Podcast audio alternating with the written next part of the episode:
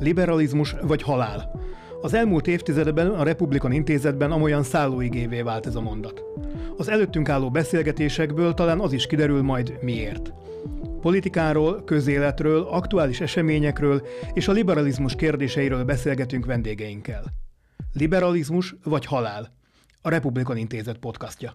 Üdvözlöm a kedves hallgatóinkat, ez a Republikon Intézet podcastja. Én Rajsburg Zoltán vagyok, az intézet vezető elemzője, és nagy szeretettel üdvözlöm itt körünkben Herman János, korábbi külügyi államtitkárt volt, NATO, NATO nagykövetet. János, szervusz! Szervusz, szervusz Zoltán! Azért hívtuk meg János most beszélgetni, mert január közepén a vendégünk volt a Republikon Intézet konferenciáján, ahol Magyarország Európai Unión belüli helyzetéről beszélgettünk. Nagyon sok témát körbejártunk akkor, Viszont ugye ennek most már körülbelül három hete, amikor ez a felvétel készül, és hát meglepő gyorsasággal zajlottak a, az Európai Uniós és NATO-s események, amelyek Magyarországot érintették az elmúlt pár hétben. Úgyhogy azt gondoltuk, hogy érdemes újra górcső alá venni ezt a témát, és újra egy kicsit átbeszélni azokat a azokat a, a körülményeket, amelyek jelenleg jellemzik Magyarország helyzetét az EU-n belül, a NATO-n belül, illetve általában a, a, a nemzetközi politikában.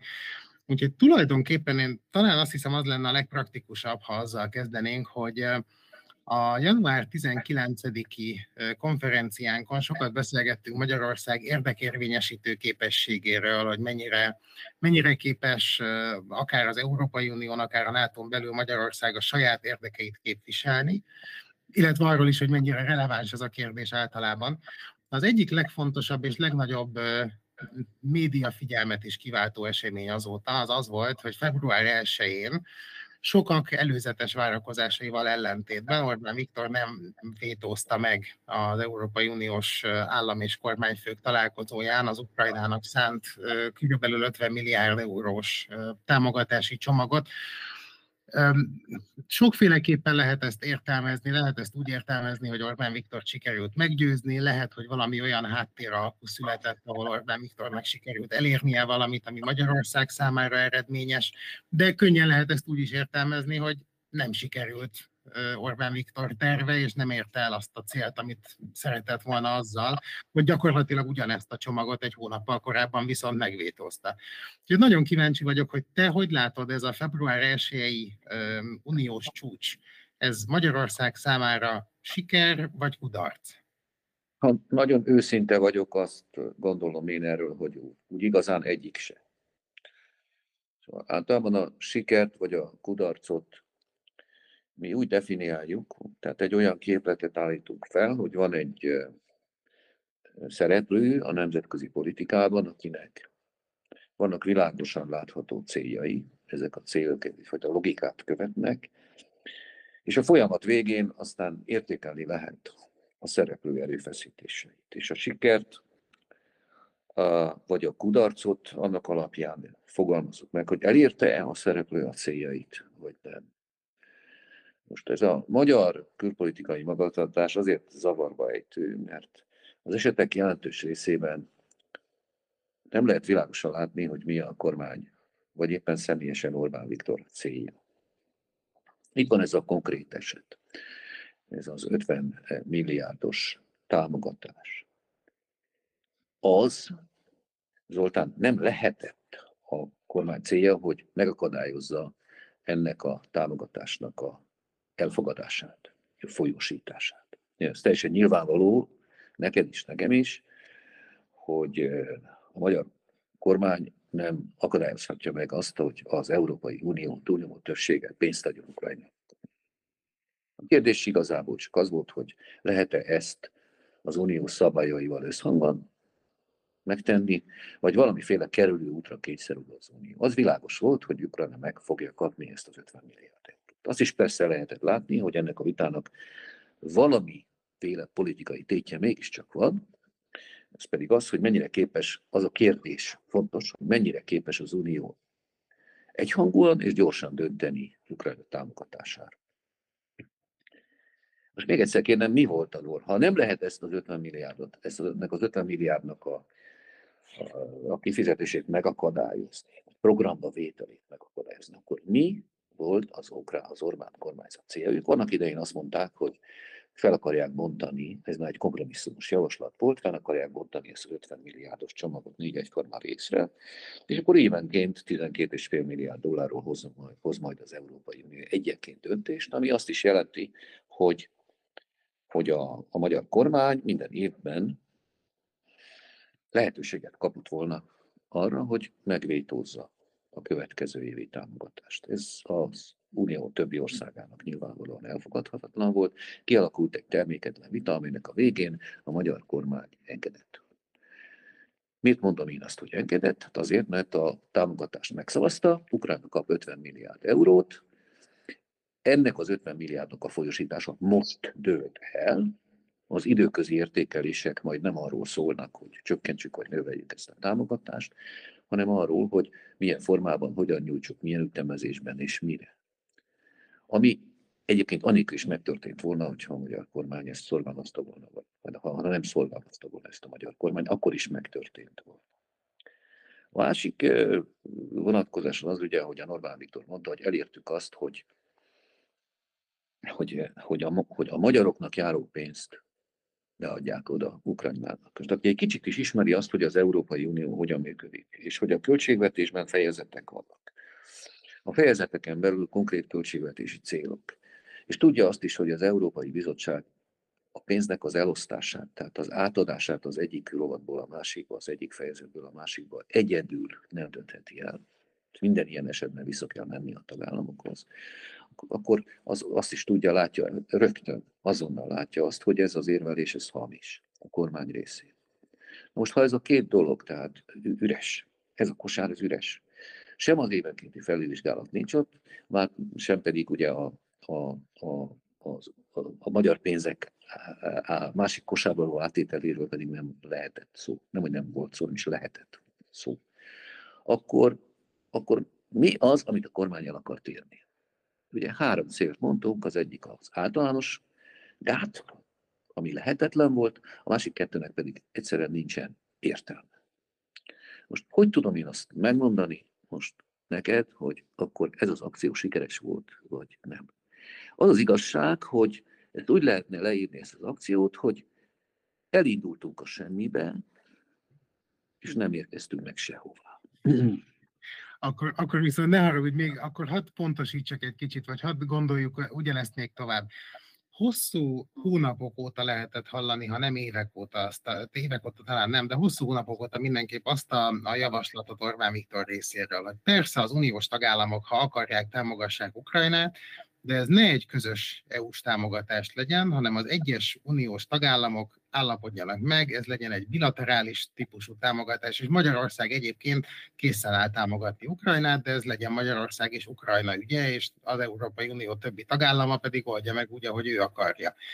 Mi lett volna az alapvető különbség egy ilyen ö, csomag, vagy egy ilyen javaslat, és a között, ami végül elfogadásra került? Hát ugye ez, ez megint badarság. Ugyanis az Európai Unió tagállamai két oldal alapon támogatják Ukrajnát. Most is. Németország egyedül körülbelül annyi pénzt adott, ami megfelel az Unió által nyújtott támogatása egy harmadának. És ha megnézed, a többi ország is, nem mindegyik, de az EU tagállamának a túlnyomó többsége nyújt két oldalú támogatást Ukrajnának. A két dolog nem zárja ki egymást.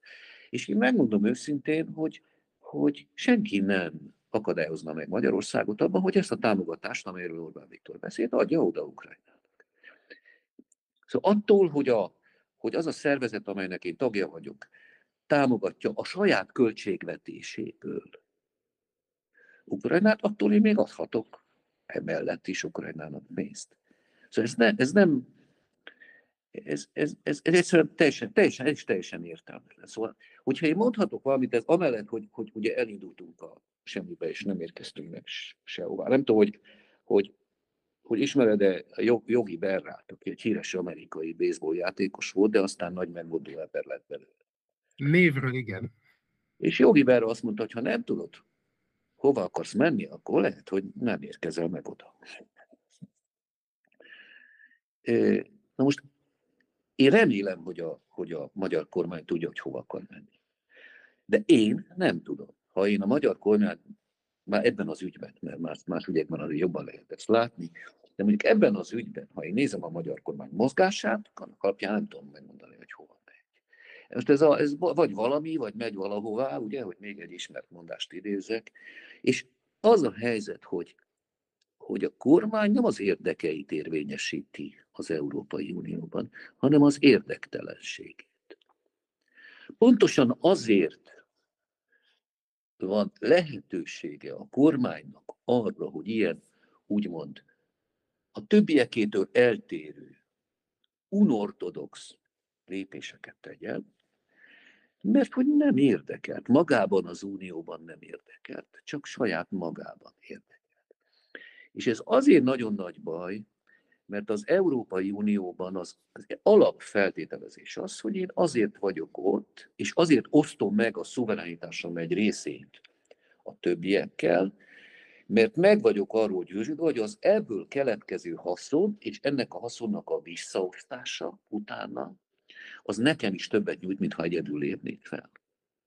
A kormány ebből a gondolkodásból lépett ki, és ha az ember ebből kilép, tehát ha, ha én úgy vagyok benne a porcelánból, hogy nekem, nekem semmi közöm ezekhez a gyönyörű vázákhoz, meg Szevri porcelán, meg a Mainzi porcelán, nekem csak a Heredi számít, és az összes többi török zúzom, akkor én nagyon híres leszek.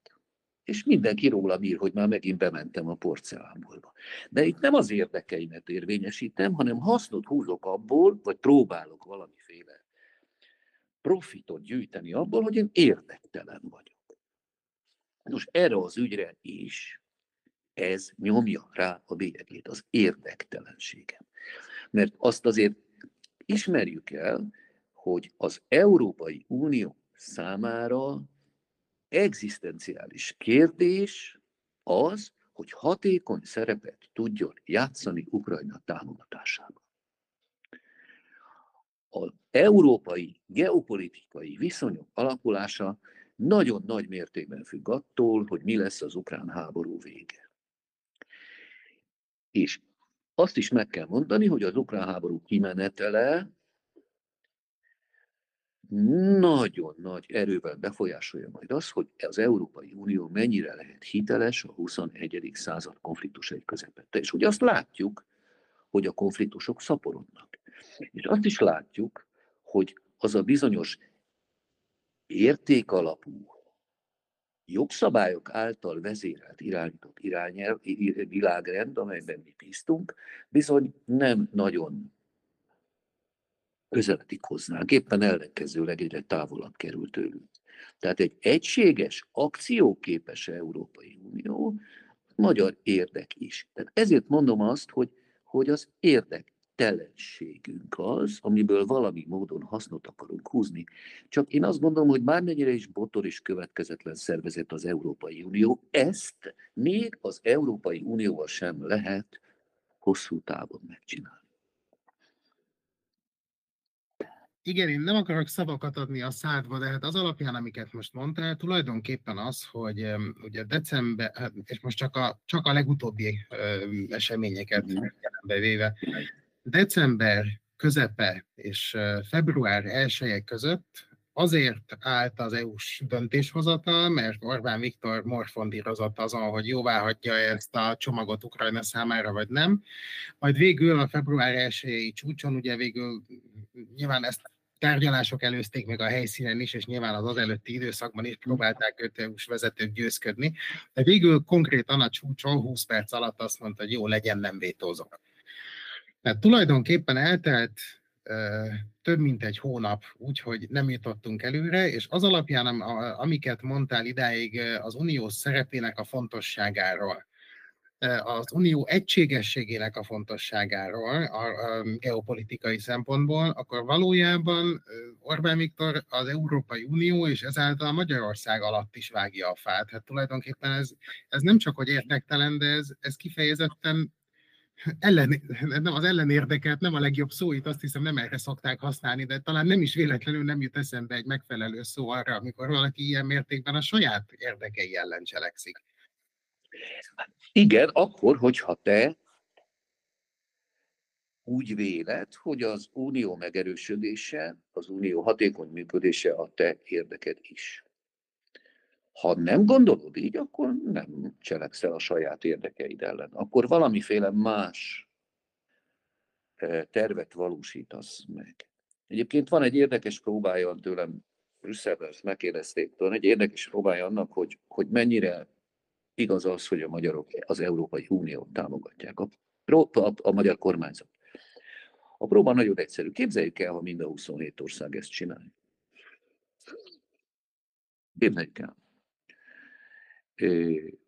Tehát azt gondolom, hogy az Európai Unió működtetéséhez, még csak nem is a, az Unió további fejlesztéséről, megerősítéséről beszélek, csak az Európai Unió működtetéséhez a Magyarország által tanúsítottnál nagyságrendileg erősebb együttműködési készség kell.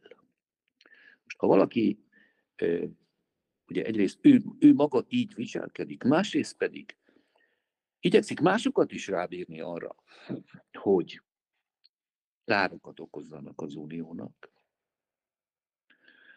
akkor az, én nem mondom, hogy általában szabotás, de, de, de például a, a, az unió külpolitikájában ez szabotásszerű. És, és persze a szabotásnak is megvan a saját logikája. De nagyon nehéz azt mondani, hogy valakinek drága az a szervezet, amelyet egyébként napról napra szabotál. És akkor ugye itt jönnek azok a kérdések, amelyekben már ilyen gyakorlott, kitűnő tanulmányok alapján, idézőjelben tanulmányok alapján foglal állást a kormányzat. Ez pedig az, hogy én támogatom az uniót, csak nem ezt az uniót, nem ilyen uniót akarok. Őrségváltást akarok Brüsszelben.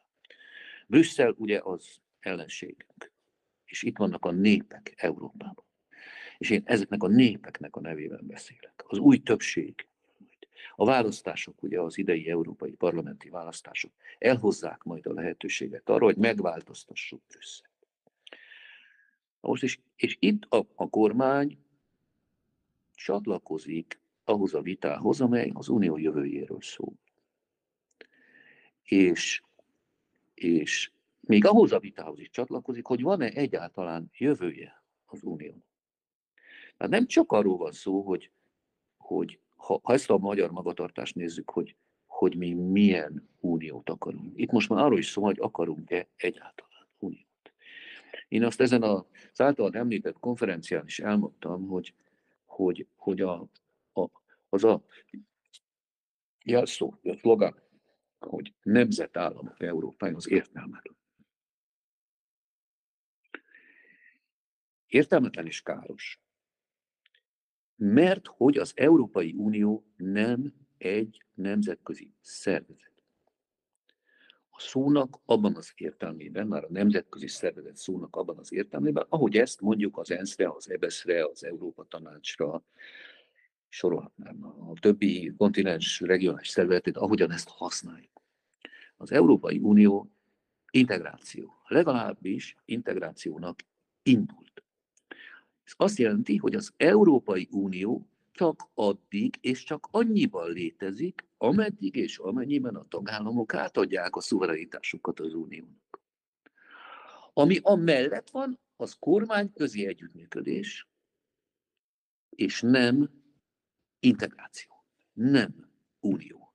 Még akkor is, hogyha egyébként megtévesztő módon mi azt is az Európai Unió címszó alatt tárgyaljuk. Ez azt jelenti, hogy amennyiben én úgymond visszaadom a szuverenitás gyakorlást a tagállamoknak, tehát tisztán nemzetállami Európát akarok, akkor el fogok jutni hát körülbelül oda, ahol a Népszövetség volt 20-as, 30-as években. Amennyiben politikai együttműködésről beszélünk. És az is milyen jól és hatékonyan működik. Hát igen, jó végezte. Megmutatta a történelem. Igen. Ráadásul a Népszövetség ugye, hát ha úgy tetszik, mégiscsak előre mozogva jutott arra a szintre, Mi arra szintre most már csak hátrafelé mozogva tudnánk eljutni. És a kettő között is azért történelmileg nyilván lenne, a történelmi távlatból vizsgálva lenne jelentős különbség. De hogy, hogy, hogy tovább lépjek egyel, hogyha megengedett Zoltán. Hogyha én visszafelé indulok el a nemzetállamok Európája felé, ahogyan ezt ugye a magyar kormány követeli, akkor összeütközésbe kerülök azzal, ami az európai integrációnak az alapja, és ami már gyökeret eresztett. És ezt látni kell, hogy létezik egy egységes belső piac. Az egységes belső piacot nem tudják a nemzetállamok szuverenitás feladás nélkül létrehozni és működtetni. Az én szuverenitásom része az, hogy például nincsen külkereskedelmi vámpolitikám nekem. Mert van egy külső, közös politika. Nem tudják a nemzetállamok felé vezető útra újra, nem, nem tudják fellelni, nem tudnak visszamenni arra az útra, anélkül, hogy felszámolják a Schengeni övezetet. Mert ugyan hiába mondja Orbán Viktor azt, hogy, hogy én döntöm el, hogy ki, ki jön ide hozzánk, és ki lakik velünk, nem ő dönti el. Mert van egy Schengen zóna. És hogyha Magyarország azt mondaná, hogy majd én válogatok a németek meg a svédek között, hogy kitelepedhetek itt le nálunk, akkor nagyon-nagyon komoly árnyékot vetne annak a kb. félmillió magyarnak az életére, aki már letelepedett Európai Uniós tagországokban, élve azokkal a jogokkal, amelyeket az egységes belső piac és a Schengeni övezet nyújt az ő számára. Tehát ez, az, az Unió nem olyan, hogy szét lehetne szálazni, mint egy fűszfából főtt kocsarat. És akkor mindenki kihúzza belőle a saját maga szálát, mert most már összenőtt. Hát aki nemzetállamok Európájáról beszél, az rombolásról beszél, faggatásról. Illetve, Szét akarja tépni az uniót. Illetve hát a gyakorlatban, ha jól értem, akkor azt mondod, hogy ki lehet húzni ezeket a szálakat, csak akkor a végén nem marad kosár. Hát arról nem is beszélve, hogyha még sikerül is. És, és, és ez, ezzel én külön is foglalkoztam, mert volt egy konkrét eset, amikor jól lehetett látni, hogy ez a rendszer, amelyik egyébként nem logikusan nőtt, és, és jó részt irányíthatatlan. Sokan mondták régebben, hogy úgy nő, mint a korál az unió, és arra felé nő, amerre lehet. Ez a korál nekem nem nagyon tetszik, sokkal hajlékonyabb rengeteg területen az unió, de a helyzet mégiscsak az, hogy nem lehet most már szétszakítani, elválasztani egymástól azokat a területeket, ahol van uniós kompetencia, tehát ahol van szuverenitás megosztás, és ahol nincs. Ahol én ezt nagyon alaposan végig gondoltam, az a Covid volt. Ugyanis a Covid, hát kiindulásképpen alapvetően mégiscsak egy járvány. Tehát egy egészségügyi probléma. És az egészségügy az Európai Unióban tagállami kompetencia. Tehát megtörténhetett volna az, hogy mindenki megy a saját feje után. Mint ahogy egyébként voltak tagállamok, amik meg is próbálták ezt, eminensen, ugye megint csak ugye ott van a jelöltek között Magyarország is. Csak éppen az a helyzet, hogy van egy Schengen övezet, ami a szabad mozgást hoz. A várvány azonnal kihatott a Schengen működésére. Van egy egységes belső piac. Gyógyszerek, oltások, stb. Importjuk. És volt még egy további terület, ez pedig az, hogy, hogy a, a járvány kihatott a gazdaság működésére. Hatott nagyon komolyan, komoly veszélybe sodort egész iparágakat Európában. És utána pedig mindennek volt egy politikai hatása is. Ez tehát azt jelenti, hogy csak egy járvány egyetlen probléma kötegjé szodort össze minden. Azt is, ami Európai Uniós kompetencia, és azt is, ami nem. És utána az Unió kényte volt fellépni olyan területeken, amelyek nem tartoznak a hatáskörébe. Sőt, eljutottunk odáig, hogy nagyon sokan az Európai Uniótól várták a megoldást olyan kérdésekre, amelyekben nem volt az uniónak kompetenciája. Hozzá szeretném tenni, ma sincs. A helyzet azért is már nehezen tartható, mert az Európai Unió egy sor olyan ügyben kényszerül döntést hozni, és lépni, és felelősséget vállalni, és ez a legfontosabb szó, felelősséget vállalni, amelyekben nincs kompetenciája.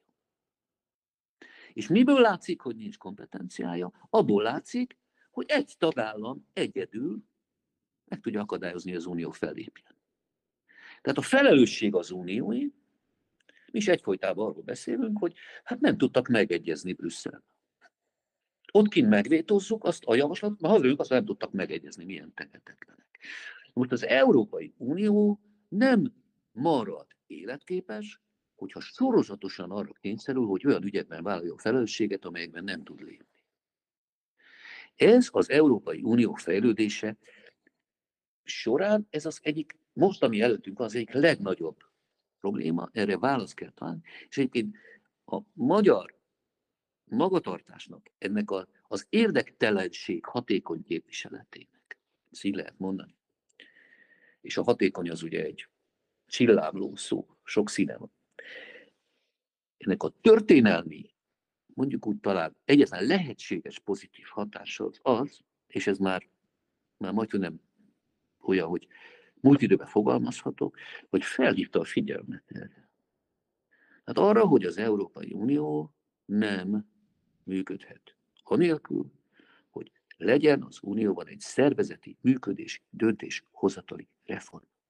És erről is beszéltünk, hogy a konferencia, az már egy másik kérdés, ahogyan nagyon sokan joggal hívták fel a figyelmet erre a kérdésre, hogy, hogy ugye nincs meg a, a, a politikai, nem a politikai akarat nincs meg, a politikai áldozatkészség nincs meg. Még a nagy tagállamok egy részének az oldalán sincs arra, hogy ezeket a nehéz döntéseket meghozzák. És akkor itt jön be ma az, hogy ugye előttünk áll egyfajta bővi, a bővítés, lesz, lesz bővítés a következő évtizedben, ezt már jól lehet látni, és az Európai Unió már 35 taggal, 38 taggal teljesen össze fog omlani, hogyha a mai szabályok szerint kell működnie. Arról nem beszélve, hogy, és ugye ez ugyanolyan fontos, hogy az Unió helyzete, befolyása a világban gyengülőben van. Többek között emiatt a lassú, határozatlan, döntésképtelen magatartása miatt. Tehát, és, és ez most már oda vezetett, hogy az Európai Unió stratégiai védekező helyzetbe szorult. Mit tehetünk? Ugye? Föltetjük a két kezünket. Mondok egy konkrét példát. Én azt gondolom, hogy a gázai és a közelkeleti válság ügyében az Unió most a nyílt színen Rivalda fényben mutatta be azt, hogy alkalmatlan arra, hogy bármit is tegyen. Csak fizet, de az sokat. Mi vagyunk a legnagyobb támogatói a palesztin felszólítási szervet, meg általában a palesztinoknak anyagi támogatói. Ahogyan mondják szépen angolul, hogy, hogy, hogy the European Union is a payer, not a player fizetők vagyunk, nem, nem cselekvők. És, és, és joggal mondják azt egyesek, hogy de hát hogyha Franciaország, meg Németország egyedül, külön-külön, meg Olaszország, meg Spanyolország, egyedül külön-külön lép fel a gázai ügyben, meg egyet tart fenn egy dialógust Izraellel, többet érnek el, mint amit az Unió együtt. Ez már tényleg a karikatúrája annak, amit elképzeltünk Európai Uniónak. És sürgető, hogy, hogy igenis érvényesítsük azt a tömeget, azt a súlyt, amit egy Egyesült Európai Unió, még mindig a világ harmadik erőközpontja, bizonyos területeken a második erőközpont jelent a világban. Ehhez össze kell szedni magunkat, és ugye ennek a folyamatnak az egyik katalizátora lett az Orbán kormány magatartása. Mert hogy milyen globális tényező az Európai Unió, amikor egy, mondjuk azt, hogy közepesnél kisebb ország, porcelánboltban ugrabugráló, szaladgáló miniszterelnöke meg tudja akadályozni azt, hogy az Unió hatékonyan lépjen fel külföldön.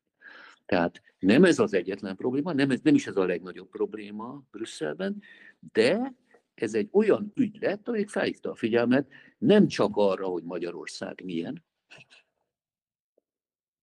arra még nem is eléggé, hanem arra is, hogy az Unió milyen.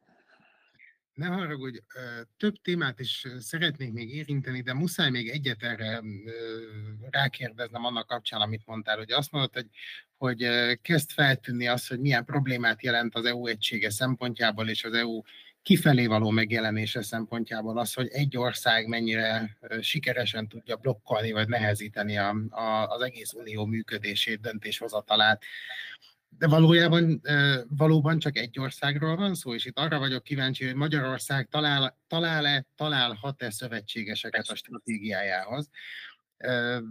És ezt nyugodtan értelmez szélesebben is, amit kérdezek. Tehát arra gondolok, hogy olyan típusú szövetségese lehet-e Magyarországnak az unión belül, mint amilyen Lengyelország volt a tavalyi választásokig, illetve, hogy egy ilyen típusú szövetség az kiterjed az ennyire fundamentális kérdésekre, mint amikről idáig beszéltél. Ugye amik, amiket elmondtál, és én azt gondolom, hogy ez nagyon fontos és nagyon értékes, amit elmondtál, hogy tulajdonképpen tényleg ezek a problémák az, az unió egész alapját érintik, ezek egész alapvető működési és felépítési kérdések. Már Lengyelország esetében is azt gondolom, hogy felmerülhetett volna a kérdés, hogy, hogy Lengyelország is ilyen szintű szövetséges el Magyarországnak, tehát hogy ezekben az egész alapvető felépítménynek a megkérdőjelezésében részt veszel Magyarországgal együtt. De most, hogy Lengyelország eltűnt Magyarország mellől, mint, mint politikai partner, láthat-e más olyat a magyar kormány az unión belül, akire valóban számíthat, hogy, hogy ebben a ebben az alapvető, az unió alapvető értékeivel gyakran szembe menő működésében tele együttműködhet. Uh-huh. Jogos a, a, a kérdés, és, és ha megengeded, akkor, akkor azzal kezdem, hogy, hogy az Unió, mint demokratikus szervezet, eleve úgy működik, hogy minden országnak képviselnie kell az érdekeit. Tehát a demokrácia alapja az, hogy van egy többség, vagy egy kisebbség. Ez a kisebbség esetenként egészen kicsi, de az érdekeit a kisebbségnek is figyelembe kell venni. Ebből kiindulva az elfogadott és jogos, hogy egy-egy ország időnként egyedül szegül szembe a túlnyomó többség akaratával. A kérdés csak az, hogy ezt miért teszi. Ha arról van szó, hogy ennek az országnak van egy alapvető nemzeti érdeke, de meg kell védeni, akkor ezt a többiek elfogadják. És akkor megpróbálnak valamilyen kompromisszumot találni. Hogyha Spanyolország többször is vétóz Gibraltár ügyében, most, hogy már Nagy-Britannia kint van, mert a bent voltak, az ügy még nehezebb volt, azt a többiek megértik. Hogyha egy miniszterelnök azt mondja, hogy nálam a mezőgazdaságnak a helyzete speciális, különleges, vagy az én földrajzi helyzetem különleges, akkor azt a többség akkor is megérti, hogyha ezért politikai áldozatokat kell hozni. Ha a magyar, az Ukrajnával szomszédos országok azt mondják, hogy nekik az ukrán gabona import, meg egyáltalán az ukrán mezőgazdaság import másféle problémákat és nagyobb problémákat okoz, mint mondjuk a többieknek, és ezért egy különleges rezsimet kell bevezetni, akkor a többiek ezt megértik, és valamiféle, mondjuk ebben az esetben átmeneti könnyítéseket adnak ezeknek az országoknak. Tehát az egyik fajta szembenállás vagy vétó akkor van, amikor alapvető érdekről van szó, vagy politikai nemzeti érdekről, aminek a figyelmen kívül hagyása az adott kormány helyzetét gyengíti meg abban az országban, vagy alapvető gazdasági érdeke. Ezért is Ciprusnak más az érdeke a török-görög viszonyban, meg egyáltalán az Európai Uniós Törökország viszonyában, és egy Ciprus egy kis sziget. Nem feltétlenül kellene Ciprusnak a sajátos vonásait figyelembe venni az unió döntéshozatalában. De az az ügy ott egy alapügy, ezért mindenki nagyon figyel arra, hogy Ciprusat kárt, fölöslegeset ne okoztuk. Tehát önmagában az, hogy valaki védi az érdekeit, és különleges, vagy akár különálló egyedi álláspontot képvisel az unión belül, az egy régi dolog, mindig is így volt, és megmondom neked őszintén, hogy mindig is így lesz. Akkor is így lesz, hogyha az Unió elmozdul a federatívabb szerkezet felé. Mert ez egy demokratikus szervezet. A másik csoportja az ügyeknek az, az amikor lehet kompromisszumot találni, Sajnos ez egy rákfené az uniónak, hogy amikor az egyik ország azt mondja, hogy itt a, mondjuk a tűrés határ az 10 mg, a másik azt mondja, hogy 5, akkor megegyeznek a 7,5. Ami a legtöbb esetben egyiknek se jó. És tudományosan sem az ideális. Ez az úgynevezett szuboptimális döntéshozattal, amelyek sokszor azért szuboptimális, mert valaki egy ország mondjuk nagyon köti az ebet a karóhoz. És akkor évekig elhúzódhat a végső döntés, és akkor valamiféle kompromisszum jön létre. Ez a másik terület. Ez például tipikus mondjuk a hát ismered, olvasod te is, mondjuk a klímaváltozás ügyében, környezetvédelem ügyében, energia ügyében ahol egy mozgó skálán valamiféle kompromisszumot lehet kötni, akkor, amikor uniós jogszabályra vagy rendelkezésre van szükség. Itt is bizony vannak országok, amelyek sokáig szélsőséges állásponton maradnak, és képviselik az érdekeiket. Ezt is megértik.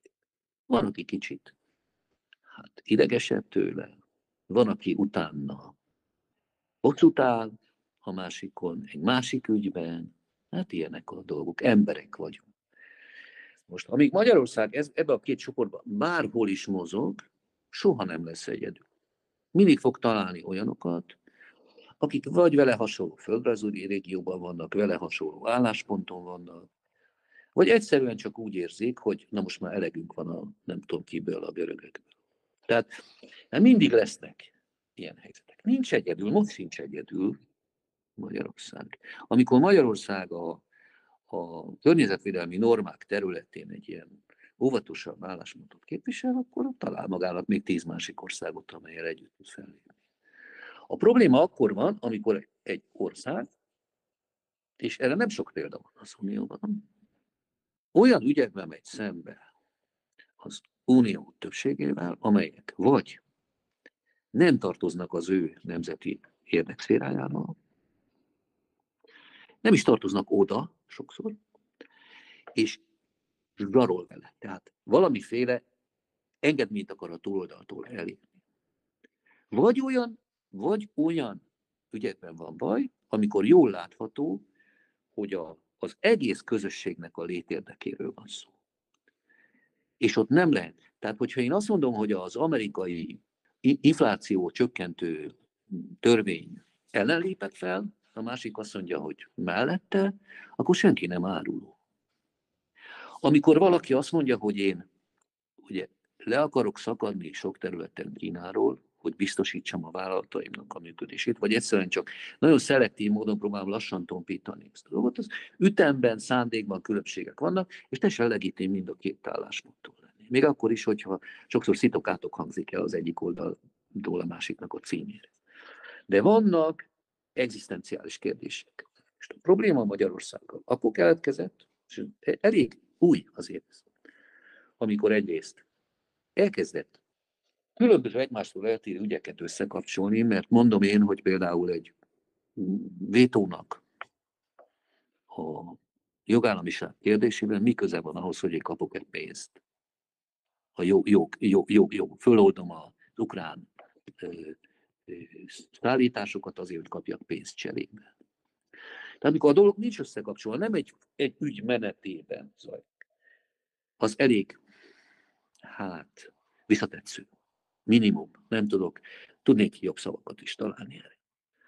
A másik az, amikor, amikor nekem van egy stratégiai ellenfelem, és az egyik tagom átáll annak az oldalára. Vagy legalábbis középre áll ízlésdolgokat. De ebben az esetben ez azt jelenti, hogy az én stratégiai törekvésemet akadályozza. Különösen, hogyha háború,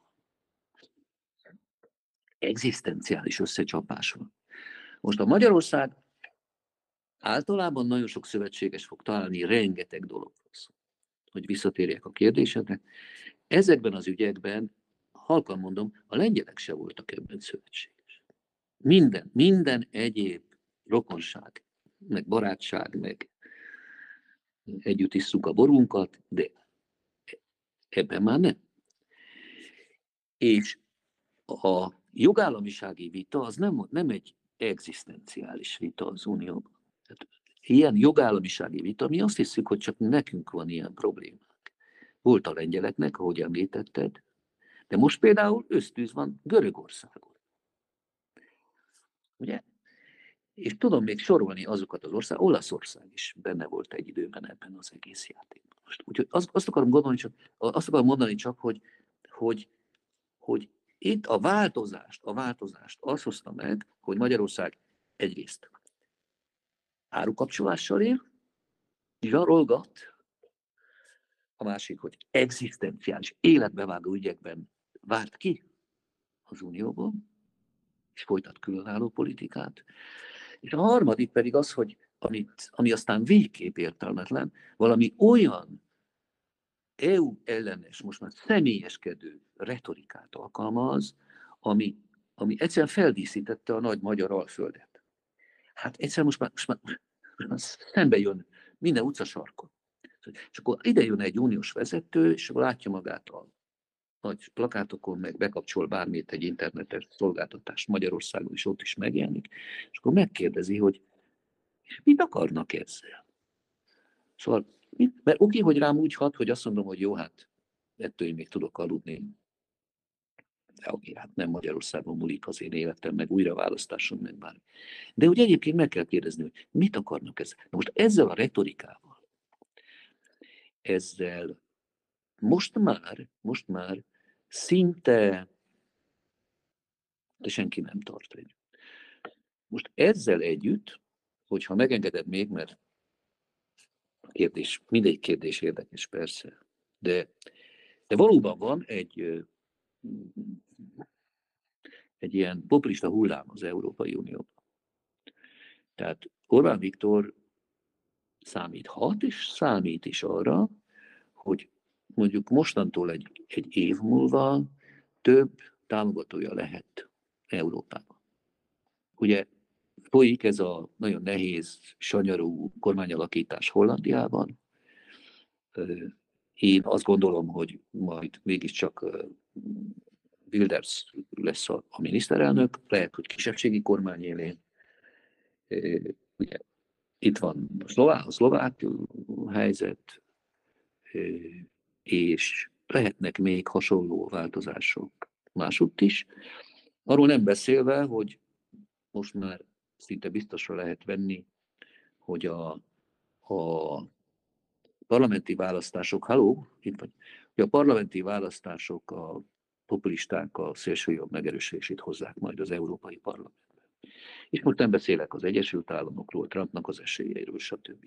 Tehát ilyen értelemben viszont, és ez nem az unió szervezeti felépítési ügyei, hanem a nemzetközi politika fejlődési iránya, ilyen értelemben valóban előfordulhat, hogy a hozzá hasonlóan gondolkodók nagyobb szerepet játszanak majd Európában is, meg a világpolitikában is.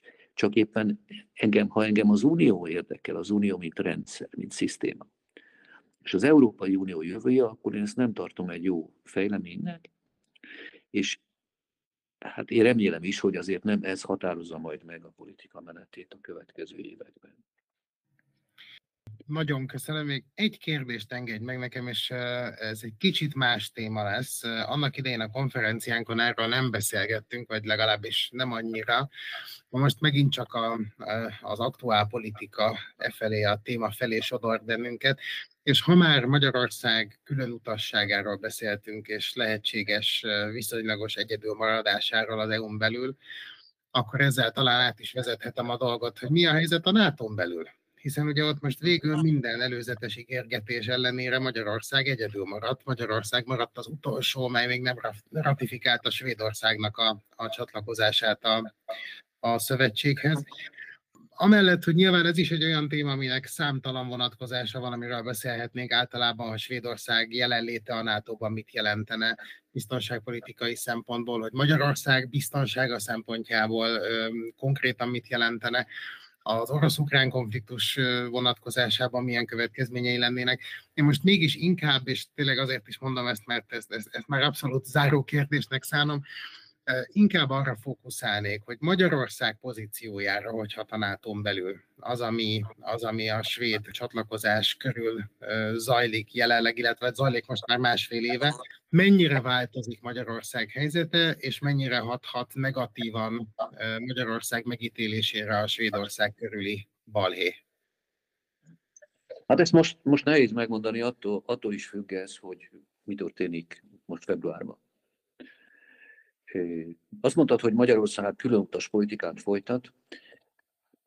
Nekem időnként az az érzésem, hogy Magyarország arra felé megy, ahol nincs út. Csörtet a, a bozódra. Ez ilyen külön csörtetés politika, nem is külön utas politika. És ezt a NATO-s magatartást nem lehet megakadályozni anélkül, hogyha, hogyha nem így leszük ezt. Nem lehet meg, megérteni és megmagyarázni anélkül, hogy ne illeszük ezt be az általános külpolitikába, tehát abba például, amit Magyarország az Európai Unióban csinál. Hogyha ez valami egyedülálló aktus lenne, akkor mindenki azt gondolná, hogy hát valamiért valami becsípődött fiatal korban a svédek ellen, vagy nem tudom, mit gondolna, ne? ugye önmagában ez nem áll meg. Ez önmagában teljesen értelmetlen. Egyébként a, a, a, a, valószínű, hogy, hogyha díjat írnák ki mi nem tudom ki a republikon, vagy én, hogyha megvolna a befolyásom ehhez, melyik a magyar külpolitika a legértelmetlenebb és legnehezebben megmagyarázható lépése az utóbbi öt évben, akkor erre a díjra bizony számos esetet be lehetne nevezni, és a számok növekszik szinte napról napra, de valószínű, hogy az egyik legnagyobb esélyes ez a svéd NATO, NATO tagságügy lenne. Én azt remélem, hogy most február 25-én az országgyűlés megszavazza a ratifikálja a svéd csatlakozási jegyzőkönyvet, és akkor az ügy lassan lecseng, és hát mint ilyen egyszeri kisiklást lassanként el lehet ne felejteni. Szóval baj az, hogy azért az, az a, a, nem szoktunk mindig belegondolni, de hát a NATO és az EU tagállamai ugyanazok. Túlnyomó többségükben. Ugye a nagy, nagy kivétel az Amerikai Egyesült Államok, de hát ott meg még aztán van sok minden egyéb is, ugye a rovása. Úgyhogy összességében azért ez, ez oda teszik a többi mellé, ahol tartós károkat okozó ez a magatartás, az a magyar-svéd viszony. Persze a magyar-svéd viszony is az érdekek mentén alakul majd a jövőben, vannak komoly svédországi érdekek, éppen például a hadianyag, meg a katonai berendezések területén. Ezzel együtt hát nem, nem lesz nagy a bizalom Magyarország és Svédország között a, a következő időszakban. Aztán tovább már nem látunk mi sem. Fölösleges volt, és a svéd-magyar viszonyban károkat okoz, ez a, nem is tudom micsoda, a makacs, dacos, valamiféle rontópál magatartás. Ahol a, a veszély nagyobb, az a magyar-amerikai viszony. Ugye a, az amerikaiak eléggé meglepődve és kis döbbenettel szemlélik azt, ami történik Magyarországon. Eddig azt hitték, hogy ezt el lehet különíteni a magyar külpolitikától, különösen az amerikai Egyesült Államok számára a legfontosabb területeken gyakorolt magyar külpolitikától, így a NATO-tól. Most látják, hogy nem lehet. Tehát a NATO sem a féle különös tiltott terület, ott is folyik ez a taposás, ez a csörtetés a NATO területén is, és ez új. Ez megint új, mert, mert az Egyesült Államok kormányzata, független attól, hogy éppen ki az elnök, hozzá szeretném tenni, az amerikai kormányzat, a profi amerikai hadsereg, a, a State Department, tehát a külügyminisztérium és a, és a hadügyminisztérium elég nagy megdöbbenése szemléli azt ami, azt, ami folyik, és ami egyébként nincsen összhangban azzal, amit naponta tapasztalnak a magyar hadsereg együttműködési készségében. Tehát önmagában ez túlélhető lenne, túlélhető is lesz, persze, de, de, de többszörösen nagyobb kárt okoz azért, mert ez minthogyha illeszkedne ahhoz, amit egyébként is csinálunk. Tehát nem arról van szó, hogy itt majd különlegeset csináltunk a NATO-ban, sokkal inkább arról van szó, hogy Magyarország ezt a kosarat bontogatja, most már nem csak az EU kosarat bontogatja, hanem most már a NATO kosarat is bontogatja, és bizony nagyon veszélyes helyzet alakul ki, mert mindenki, aki gondolkodik, kénytelen azt az eshetőséget is számításba venni, hogy ez valahogy kapcsolódik Oroszországhoz, Putyinhoz, hogy valahogyan Magyarország eh, hajlamos arra, hogy megértéssel kezelje eh, Putyinnak a jövőbeni, tehát nem, is, nem csak a mostani érdekeit, hanem inkább azt, hogy, hogy Putyinnak a jövőbeli hatalmi törekvéseit a mi térségünkben. És ez életveszélyes, mert ez öli a bizalmat. Ez legyilkolja még a maradék bizalmat is. Nem tudom, hogy meddig tart ez a folyamat, én csak remélni tudom, hogy, hogy az utóbbi néhány napnak a, az eseményei segítenek abban, hogy a kormányban is azért változzon a vélemény. És egy utolsó gondolat csak, hogy megmondom őszintén, Zoltán, hogy számomra majd, hogy nem szórakoztató az, ahogyan indulnak a fideszes politikusok, parlamenti képviselők, ugyan bizonygatják, hogy ők már pedig haragudnak Svédországra is addig, amíg a svédek nem jönnek négykézláb ide bocsánatot kérni, addig ők nem szavazzák meg a parlamenti jegyz, a csatlakozási jegyzőkönyv ratifikációját. Mondják ezt azok az emberek, akik, akik sokkal nagyobb horderejű külpolitikai kérdésekben gondolkodás nélkül lekövették a kormány álláspontját. Szóval ezt mondja az a parlament, amelyik egyetlen egy tiltakozó hang nem volt, amikor a magyar kormányzat a nyugatról keletre fordította a magyar a külpolitikát, mondjuk Oroszország ügyében. Például ezt az ukrajnai háborút, ezt úgy támogatja a magyar parlament Fideszes frakció egyhangulag, hogy gyakorlatilag nem tudok, talán egyetlen egy képviselő volt, aki egyébként profi politikus, aki egy kicsit óvatosan, de valami más véleményt fogalmazott meg. Tehát ha az, az egész átállás egy ilyen 180 fokos fordulat úgy ment végbe, hogy az Orbán Viktor bejelentette, hogy mi békét akarunk, és egyébként pedig mindenki hülye nyugodtan, és egy bíráló hang nem hangzott el, akkor hirtelen itt most a teljes Fidesz frakció megharagudott a svédek. Ez valami, valami olyan állítás, mert ez egy állítás, nem? Egy olyan állítás, ami azért most minden gyászos volt ellenére is szórakoztató. Hát János, nagyon-nagyon szépen köszönöm, hogy a vendégünk voltál, és remélem, hogy a, a, a jövőben is majd egyrészt együtt is és külön-külön is fogjuk tudni követni ezeket a fejleményeket, amik között biztos, hogy lesznek komolyabbak is. Remélem, hogy tényleg február végén a, a svéd NATO csatlakozás kérdésére például, vagy kérdésének végére pont kerülhet de azt is remélem, hogy legalább ugyanennyi szórakoztató faktor is lesz majd még benne, legyen mind nevetni, miközben a másik szemünkkel sírunk, úgyhogy nagyon szépen köszönöm, hogy Én is, minden szívesen. Minden jó, szia, szia, szia. Szervusz. Ha tetszett a beszélgetés, iratkozz fel a platformon, ahol podcastokat hallgatsz, és kövessd a Republikont a Facebookon, az Instagramon és a YouTube-on is. Ha pedig hozzászólnál a témához, kommentelj bátran, és gyere el a következő konferenciánkra, ahol egy kávé mellett személyesen is beszélgethetünk.